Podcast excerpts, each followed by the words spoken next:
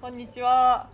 こんにちは。はい、今日も YouTube ライブやってきます。はい。はい、火曜日は東洋医学の話で、最近東洋医学の話サボってたんで、今日はちゃんとしなきゃと思って。気づかなかったな、サボってたんですよね。サボサボっていや他のそうだったんだ。気づかな 気づいてなかっややや他の興味深いネタがあったからそっちに行っちゃってなんか東洋はネタ切りかなと思ったけどやっぱ奥深い分野だからなんか掘ればありましたねなので今日は、はい、テーマ「陰陽と感情」についておしゃべりしていきます。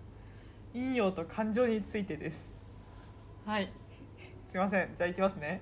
た。はい。はい、陰陽については過去の YouTube ライブでお話ししてて、まあ、ざっくり言うと、まあ、陰と陽の2つがあってそれをこうバランス取りながら増えたり減ったりしてこう平衡を保ってるというか健康のバランスを保ってるみたいな話をしてたんですよしてたんですよっていうかそういうもんなんですね。で人間の体も陰と陽の2つの要素のバランスで成り立っててそれがいい感じのバランスだとこう健康なんですね。そう。で陰陽ってやっぱり鍼灸師のな鍼灸師やっててもなんかちょっとこう漠然として分かんなくなっちゃったりする時があったりあと学生さんとかなんだそりゃっていうふうに思うようなものだと思うんですよね。陰を補うとか陽を補うとか。なんかちょっと漠然としてる感じ？なんですけどまあその、まあ、中医学的なとこ現代中医学的なとこで言うとやっぱり陰も陽も物質だからその陰は体を栄養したりとか体を冷やしたりとか落ち着かせるための物質。例えば血とか心液とか精ですっていうふうに分類してて。で陽は体をこう動かしたり温めたりとかする物質です。それがまあ主に気とかですっていうふうに言っててそっちの物質的なバランスも保っているよ健康が保たれているよみたいな感じなんですね。そうじゃない。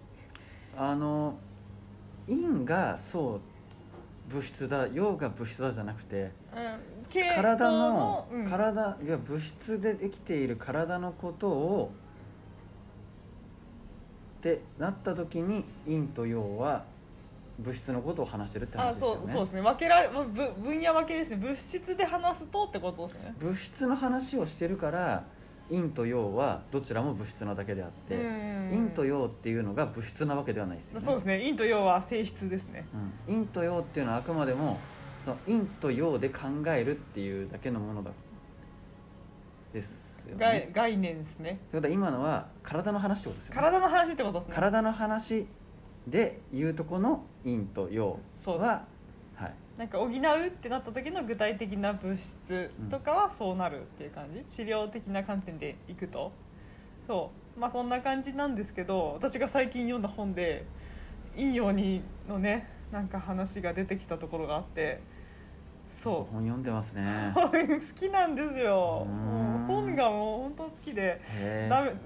興味なえ。興味ありますあ興ります。味興味。本まあでも本の中に生きてたらダメなんでちゃんとこうね今臨床経験を積んでます。はいありがとうございます。働かせていただいて。ありがとうございます。はい。大丈夫ですか？はい。はい。そうえっと、人体は陰陽のバランスにより機能が正常に営まれているっていうふうに出てきてそれはその通りじゃないですか。今話した通りなんですけどその次に陰陽のバランスは感情の平衡によって保たれてるっていうふうに書かれてたんですね。そうだからすごいもうなんかそんな、まあ、言われてみればその通りなんだけどバーンってこういうふうに書かれてるとおおそうだなーってちょっとこう新鮮だったんですよ。やっぱ人間の健康っていうとこと感情っていうのはものすごく密接に関わっていてそうやっぱり感自分の感情をどう扱うかみたいな話は今までいっぱいやってきたけどやっぱそこはねその陰陽はその生命の根本と言われてるけどイコール生命の根本人間的には感情ってとこが大きな要素なんだなっていうのを感じたわけですよ。どうですか？その分は。どうでもない。なんかこの人体は陰陽のバランスにより機能が正常に営まれている、で陰陽のバランスは感情の平衡うん。によって保たれている。なんかこの陰陽って上の陰陽と下の陰陽ってちょっと違う話してる感じしますよねでも。えー、本当ですか？うん。同じなのかと思ってました。イコールイイコール違うのかな？だってじゃあ感情のバランスが取れてるだけで機能が正常に営まれますかね体って。そうなんじゃないかなって思っちゃったけど。じゃあうーんなんて言うんだろうな。なんかハード面とソフト面ってあるじゃないですか。うんそこも陰と陽で分けられますよねそうですね、き機能の方が陽で。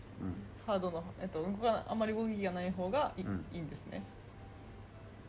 って考えるとなんかどっちにもどっちの要素がどっちもの要素がある、のそう。全部その通りって言えるんだけど、うんうんうんうんそうだよねって全部全部言えるんだけどなんか誤解されがちだよねって話だとは思う。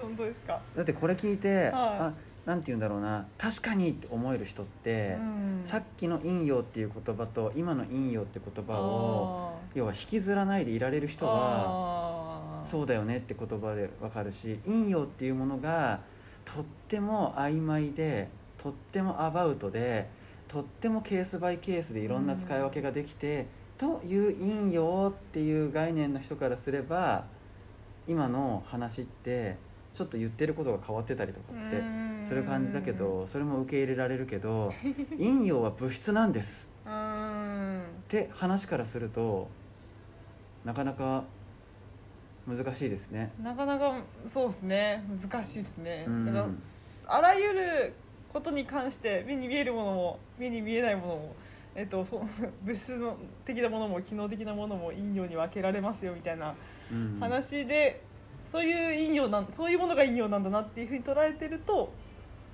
私は、うん、そう捉えてたらこれがまあしっくりくるかなってうん。思うんですけど、なかなかさっきの話からこの話になるとちょっとわけわかんないねってなりますね。感情っていうものにも陰陽があるじゃないですか。あ陰陽ありますね。体の機能、まあ、機能っていうのはどのぐらいのくくりか分かんないけどっていうものの中にも陰陽があるじゃないですか、で体の機能っていう中で陰陽ってなった時に一つはハード面のこの物質的体。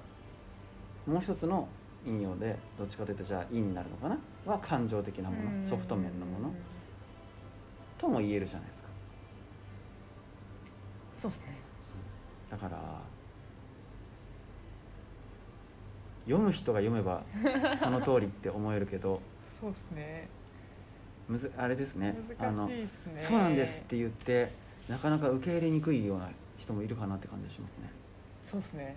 うん。じゃあなんかまあ感情の中のい陰陽っていう話をします。その人間の、まあ、感情的なところの陰陽ってところで考えましょうか。全てがっていう話じゃなく。その、まあ、まあ体気質的なところはまあ置いといて、まあ、精神的な健康のところの話でいきましょうか。どうですか？どうぞ、は大い、丈夫ですか？はいまあそういう感じで書かれてておおすごいズバッと言ったなと思ってあのなんて言うんですかいいなと思ったんですけどそうでそのかまあそうですねこの話とまた繋がんなくなっちゃうかもしれないですけどその精神と、まあ、体の相関関係みたいなのも結構古典古典で語られてるところで結構そういうところで言うと、まあ、現代医学の、まあ、スタンスとのこうた立場の違いがすごい明確というかその東洋医学的にはやっぱり精神と体みたいなところの思考がものすごくされてて東洋医学的な捉え方でのそこのなんかまあ理論付けみたいなのがされてたりするわけですよ。でそういろんな古典からこう引用されてる文章がこう載ってたんですけど、まあ引用されてる。引用されてる？引用されてる？引用のことで。あ。引用されてるんですね。なんか最近ダジャレついてますね。30歳超えたからちょっとあれかな。関係ない。関係ないですね。はい、はい、引用されてたんですけどえっ、とそうですね。体の機能っていうと今まで話した五臓。まあ体って五臓の機能がこううまくこう連動して働いてちゃんとこううまく働いてますよ。働い回ってますよっていう感じなんですけどその五臓こそその感情とかで動かされてるっていうふうにあの話していてそう。えっと五臓って今まで話してたけどこう五五五条なんだ五子 なんだっけ？五条で合ってます？同期私有教って、まあいいんじゃないですか。大丈夫ですか、はまあ、感情と臓器のつながりとかがあって、まあ、よく起こるとそのねか感が起こる感情と肝臓の感がこうそう関係が深くてうん喜ぶとかと心関心貧肺時の心が関係が深くてみたいなのがあるんですけどその感情でその感情がこう起こるとその気が動くっていうふうに考えられてて例えばその怒るっていう感情があると気が昇るよ。で怖がるっていう感情があると気がさ下るよ。みたいな。で喜ぶと気が緩んで。で思い悩むと気がこう消しちゃうよ。みたいな。こう気の流れと連動してます感情はっていうふうに考えられていて。それとともにその気の動きとともに臓器も動いてますよっていうふうに言われててだからその臓器がその気の動きの影響を受けて動きすぎるとそこに障害が出たりとか悪影響が出たりとかそれが程よくいろんなのがまんべんなくいろんな感情がまんべんなく起こっていればどこがこう働きすぎたり働かなすぎたりみたいなのがなくなるんですけど何かの傾向が強すぎたりするとその臓器がこう傷んじゃ傷んじゃというか機能が低下しちゃったりみたいなことが起こるんですね。そうだからえっとなんなんだっけ？そう。さっきの陰陽の話出すとなんか難しくなっちゃうんですけどその情緒のねちょっと感情の変変動によって気が動いて、まあ、陰陰陽の不調不調をきたして病気になっちゃったりとかそう、まあ、不具合が出たりするっていう話なんです。なんか当たり前の話を語っちゃってますけどそう。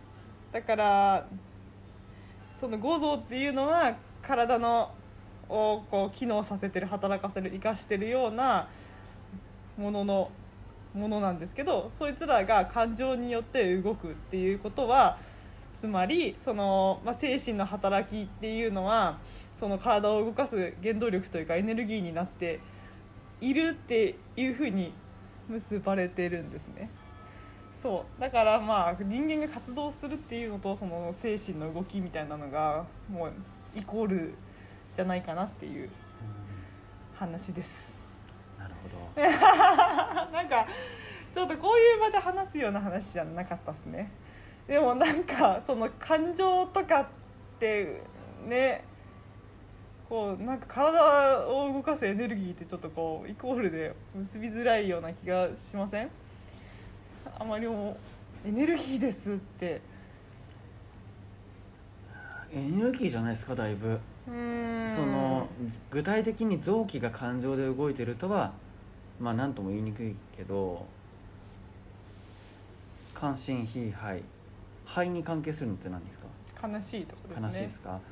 悲しい時ってやっぱ行き詰まるじゃないですか。ん。なんか悲しい時ってなんかはあってなっちゃうじゃないですか、あってなりますね。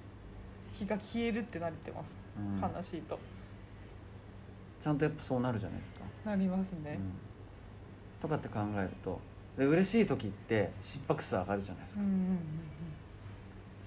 て思うとその感情とかが何か体をこうはそれがエネルギーっていう表現かわからないけど何かしら作用するっていうのはうん。結構そういうもんなんじゃないですか、なんか悩んじゃうとお腹痛くなっちゃうし、うん。そうそう。心身相関っすね。お腹痛くさしようって思ってもその人のことお腹痛くできないじゃないですか。なできないですね。できないけどその人のことを例えば触れずにねもうダイレクトにガンって腹パンするとかっていうの以外でその痛くしようって思った時ってなかなかやれることないですよね。ないですね。だけどその人を思い悩ませて ねっていうなんかそういうふうな感情とかを抱かせたらお腹が痛くなってトイレに行く可能性はありますよね。そうですね。って思うと感情っていうのは体のいろんな機能を発動させるエネルギー源になるっていうのはその通りなんじゃないですかね。そうですね。う、ん、わかりやすかったです。ありがとうございます。そういうことが言いたかったです。うんそうだからまあ面白いですよね。だから言っちゃえばその感情をね自分でコントロールできるってことが自分の健康をちょっとコントロールできるってことうん。につながってくるなっていうふうに思った。そしてこの話を置いときます。うんまたちょっと違う話になるんですけどうん。そう思い込みについて思い込みについて最近思ったことがあったんです。思い込みについて思ったんですね。はい。そう。えちょうど平田さんと喋っててあのうん思い込ませたってなんか。違う違う違うあの施術の時にもう間違いなく私はこのタイミングでこの人がこれを言ったみたいなのをこう間違いない記憶として持ってたわけですよ。あーあの人ですね。A さん。わかります。A さんです A さんです。でもうそこには確信があってもう情景まで思い浮かんでたんですね。うん。確実に。だから間違ってないって思ってたんですよ。そしたらその平田先生の話でこう振り返るとあそれはじゃあその時にその時の話だって。その私の目すごくこうはっきりとした記憶が間違ってたってことを思い知らさされたんですね。思い知らした。んだ。思思い知らされたんですよ。平田さんがそう言うならそれしかありえないやみたいな。そう。その時でしか起こらないこと。平田さんがいて私もいて患者さんもいてみたいな状況で喋ったことに関してだったからあそのタイミングでしたか。その会話ありえなかったな。じゃあ私のこの明明確な明確なというかもう鮮明な記憶が間違ってるんだってことを思い知らされたんですね。そう。だからやっぱり人間ってその自分の都合で フィルターかけてそれを変更して保存してるんですよ。頭の中に。すごい。その変更ってすごいですよ。もう本当にすごい。やっぱりその人と登場人物とかセリフとかあっさり書き換えますよね。書き換えてる。うん。あの怖い。いなかったことにしたりとか。そうそうそうそう。そうなんかね周りにいろんなもの登場させてたりとか。そうそうあるある。やっぱりなんて言うんだろう。あのなんですかね。あの映像作品とかなんかそういういろんなのあるじゃないですか。目に見える感じのいろんなもの。ああいうのってなんかすごいっすよね。あのなんて言うんだろう。実際に見たことがないのになんかそういうのって想像したことがあるよねみたいなのってなんかごめんなさい言葉であんま表現できないけどあるじゃないですか、うんうんうん。それ映像化してくる人とかっていそうるじゃないですか。そうなんですよ。だから作品作る人ってすごいんですよ。うん、でもその人たちってそう考えるとよっぽどマイワールドに入り込んじゃってるような こじらせてる人じゃないとなかなかそうならないんじゃないかな普通の神経じゃなんないですね、うん、だってそれがやっぱり自分の中で発生したことでそれがね自分の中だけで発生してることなんだって思ってる人もいるかもしれないけどそれをそのなんとなく実際にこう実際に見たって思ってるのか。思ってるからやれるんでしょううねん。なんかあるじゃないですか。自分が見たものじゃないはずなのにえなんで俺が見たことのあるこれをこの人ここで書いてるんだろうとかあなんでこの映像ってってあるけどなんかそういうもんなのかな？そういうもんなのかな？この映像見たことあるっていうのって発動するじゃないですか。あれはあの映像作品でえその実写でも、うん。あアニメとかでもあと本とかでもそういうのはある。そうそうそうそうみんな同じようにこじらせてるんですかね じゃあそう思うと。まあ、作品を残そうとするような人はやっぱりすごいこじらせの代表格。そうそうそうそうすごいレベルでこじらせ。てそっちに極めてるから、うん。そう自覚あるこじらせそして極めみたいな感じなんだと思うんですけど、そうだからそのね、まあ、びっくりした自分のフィルターびっくりがあったんですよ。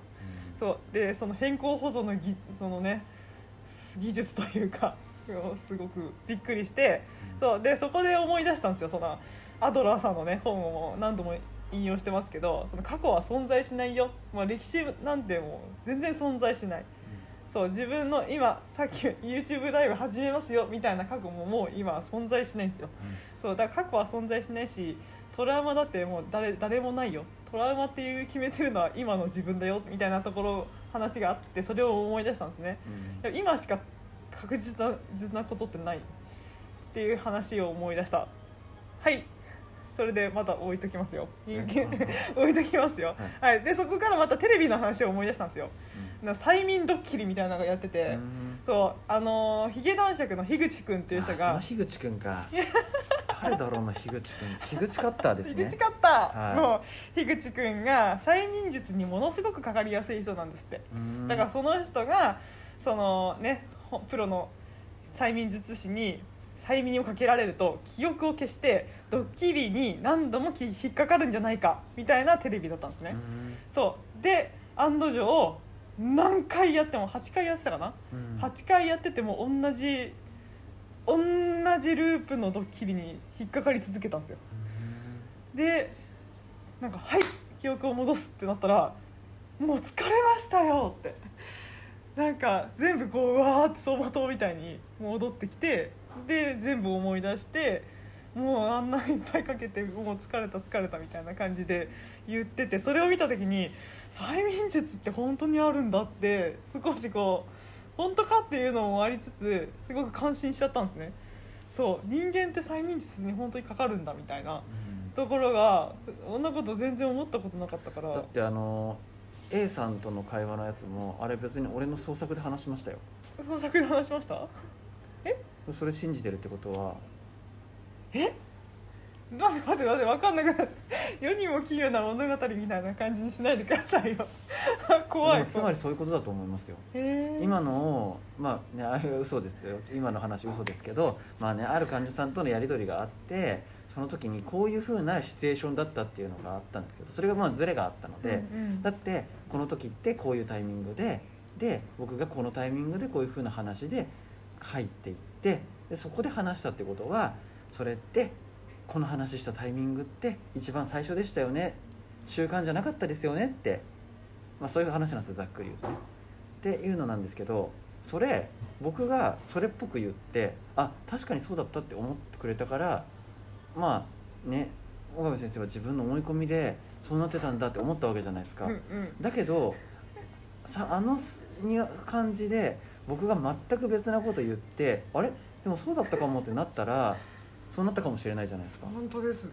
だからえっ、と一瞬で「はい」ってやってるのではないけれどそうやって喋りで考えてたこととかが変わってあそれ違ったんだってなれるって思うとそれがねそもそも慣れないんだったら催眠術ってないよねって言えるかもしれないけどこの長さでなんとなく自分の考えだったりとか記憶が変化してるって思うと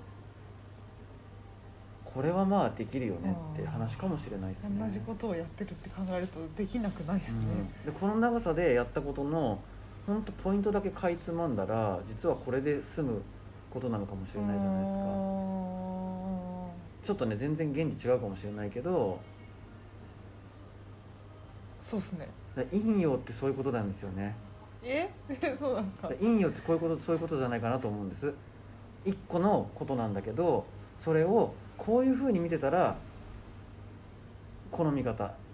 なんだけどこういうふうに見たらこの見方があるよね、うんうん。一つのことなんだけどって話。うんうんうんうん。だから A さんとの患者さん A さんとの会話っていうのをねあのつい岡部さんが見てたっていう見方だけで完結させてしまいがちだけど物事っていうのはそっちじゃない側面のものもあってで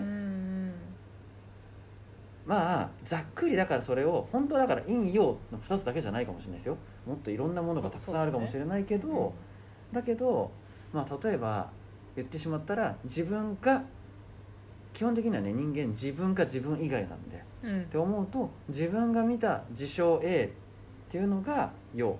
うんうん。人が話してくれた事象 A っていうのが陰、っうんうんうんうん。て思ったらそれが陰陽じゃないですか。そうですね。全部のことがそういうふうにいろんな側面があるよねっていう話をしてるのが陰陽ですよね、そうですね。うん。なるほどなるほど。さっきの多分話で言うと、人体っていうのにやっぱ感情っていうのはね、まあ、ごめんなさい僕あんま東洋医学そんなにちゃんと勉強し 正直ねいやしてます、はい、かしか取ってますよ、はい。その言葉ってどうにかなるならそう言っておきますけどあの要は、ね、すごいじゃあごめんなさい僕の表現で言うけどはこの体の実質的にね機能してる内臓とかこの触れるもの。触れるものが陽だとする。でその触れないもの感情だったりとか、ね、電気信号だったりとかそういう問題が陰だとする。するじゃないですか。ってなった時に要はなんとなく僕がこうこれ今手振りましたよね。動いてるのこれは何ですか？手です。陽ですねじゃあ。陽ですね。あ、はい、だけどこれは陽だけで成り立ってるかっていうとそうじゃないですよね、うんうんだからいいんですよね、うん陰も動いてる。うん。だからこの動きっていうのは陽が動いて見えるんだけどこの動きを成り立たせてるのは陽だけじゃなくて陰の影響もあるよねって話。それで言うと体っていうのはざっくり言うと実質的に動くものと見えないで動いてる感情っていうのがあります。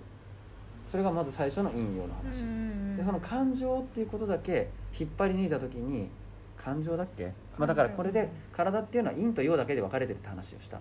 その陰と陽は言い方変えると感情的面とえーっとなんだっけ？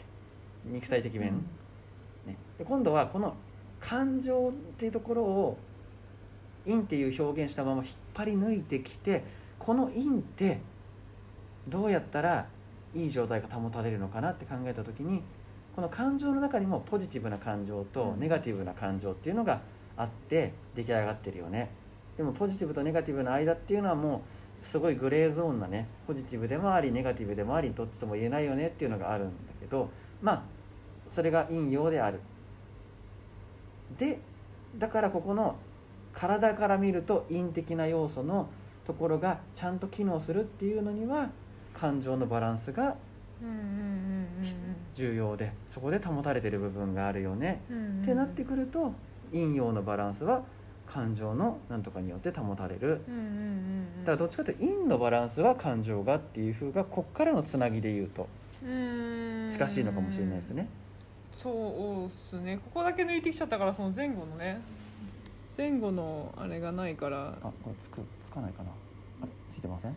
あついた。ついてる、はい。ねこそうだからそうそうそうそう。間のところがたくさん挟まっててそうなんだけど、うんうんうん。そう陰陽って多分そういううん陰とは何か陽とは何かではなくて陰的見方陽的見方うんうんうんっていうことの方が日常生活とかにおいてはそういう観点で見ると全部陰と陽ってやっぱあるし、うん、そうぜ全ての陰陽過分でね全てのものが全部分けられるみたいなねうん。話なんでそう全てのものに陰陽の要素があってそのバランスで成り立っているんですね。うん。いるんす、いるっす。いるんですよ。そう。でねまあうまいことねうまいことが健康を維持したいじゃないですか。だからなんか私はさっきのドッキリの話でなんかね記憶の書き換え便利じゃねって思思ったり。うん。そう。その別に私は書き換えたりとかをしなきゃいけないものとかはないんですけど、うん。なんかもう無意識に私はやってるかもしれない。うんなんかたなんか全てが楽しかったような気がするみたいなので 曖昧なまましまっておいているから、うん。なんかなんとなく嫌なことも思い出せないし嫌なことなかったことになってるかもって。思い出せないのか思い出さないようにしてるのかっていうすよね。思い出せない。例えばですけど思い出したくないなっていうものがあったとするじゃないですか。でも思い出したくないなを目に見える引き出しのその棚の中にこう入れてましたってなると思い出す可能性があるじゃないですか。うんうんうん思い出したくなくてしまってたんだって思い出す可能性があるけど例えばどっか知らんところの土の中に埋めて トントントントンってやってその上になんか楽しい系のものをバーって乗せましたとかってするとそうっすね。思い出せないっていうか思い出さないように楽しいことでうん。カバーしてるみたいなことはまあありえなくもないかもしれない。そうですね。そう。でまあ嫌なことみたいなことがあった時にさっきのねアドラーさんの教えで言うと、まあ、嫌なことで保存しないみたいな手もあるわけじゃないですか。うん、嫌なことってそうですね。嫌なことそう。そう嫌なそうそうかもしれないです嫌ね。なこと。嫌なことじゃない。そのまま保存。でしかも過去なんてもうないから保存もさえしなくていいみたいな。ういう話。なるほど。なんあそうなんだ。保存さえしなきゃいいじゃんみたいな話なので嫌なことを無理やりいいことだと思うって難しいと思うんですよ。正直言って無理があるなって僕は思うんですよ。でもそうじゃなくてこうそうじゃなくてっていうかね、まあ、僕が思うに引用論って考えるんですけど嫌なことっていうのは何かと比べてみた時に引用で嫌なことなんです。だけどこの嫌なことっていうのを細分化すると嫌なことの中のポジティブな要素とネガティブな要素があるんですでそれのどっちをどっちもあるっていうのを理解した上であこっちの、ね、ポジティブな部分って必要なことだったなって思えてたらそれを思った上でもちろんネガティブな要素もあるけどポジティブなこっちっていうところがあなんか自分にとってプラスだったかもなって思えてじゃあこれはそういうふうな体で処理しますっていう作業なのか、嫌なことはいいことなんだったんだ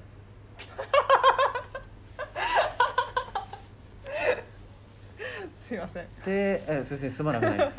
すまなくないけど、あ。コメントありがとうございます。ありがとうございます。すいません。またまたこっちもねちゃんとこう整理整頓し直してまたお伝えできればいいなってちょっと思いました 頭バーンってねすいません。頭がバーンってなってます。すいません、あの大丈夫ですよ。バーンってなってるって思ってるかもしれないですけどこれあの冷静に聞いてもらったら特に大した身のある話してないから。ごめんなさい、はい、バーンってなってるわけじゃなくて意味わかんない話を展開されただけっていう可能性ありますので、ね、こちら側が意味不明な話。追いついてないじゃないですよ。そもそもなんか理解不能な謎な話を、整理されてない散らかった話をされてるから 思ってるだけかもしれない。すいません、ね、意味不明だなって思ったことはきっと事実なんですよね。でもその意味不明っていうのを今コメントくださった方は自分の頭が追いつかなかったんだっていうふうな 方向の引用のどっちか知らないけどでフォーカスして受け取ってコメントしてくださったと思うんですよ。ただその意味分かんなかったはあの受け取り手の問題と出し手の問題っていうのが引用でセットであって出し手の問題でわこれわけわかんねえじゃんっていうのもその可能性は多分にあるよねって。話なんだけどただ相手方の方の問題っていうのはこっちにねちゃんと話させるってなかなかコントロールつかないんですよ。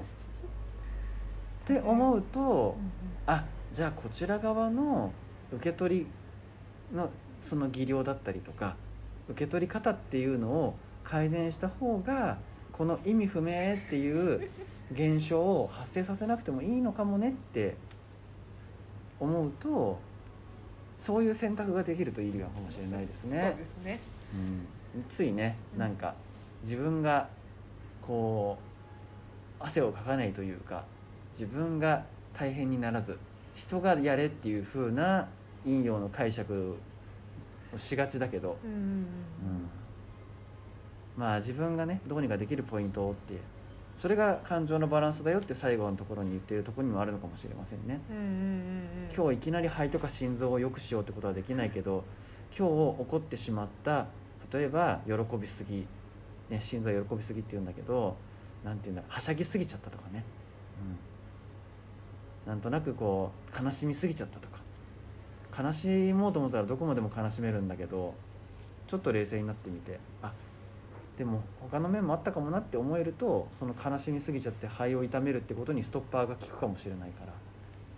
でも肺をねなんかいたわろういたわろう と無理があるじゃないですか。そうですね。肺はいたわれないですね。だけど感情のところっていうのは意外と自分でその養生して養生って言い方が合ってるか分かんないけどバランスをとってあげるってことはできるからそう思うと自分の体をね正常に機能させるためにやれることは結構あるよっていう,、そういうこの人のメッセージなのかもしれないですね。ねそんな感じだと思います。なんて本なんですか？これですか、はい、長野さんのあれです。あ、長野式？長野式の。はい。はい、本。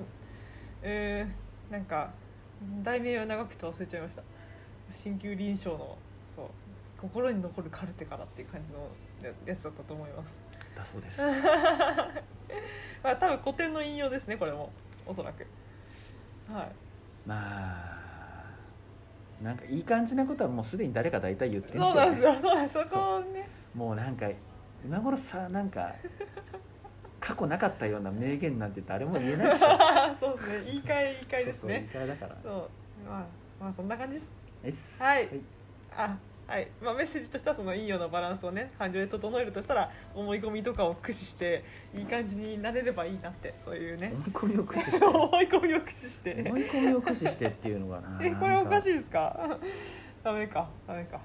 うん。思い込み思い込みってなんかそうですね。僕が今聞いててのなんとなくのニュアンスなんですよ。それでもそれ自体が僕の思い込みでもあるかもしれないけどそう陰陽って話してるんだけど思い込みっていうのは陰陽を結構無視してることが多いんじゃないかなって。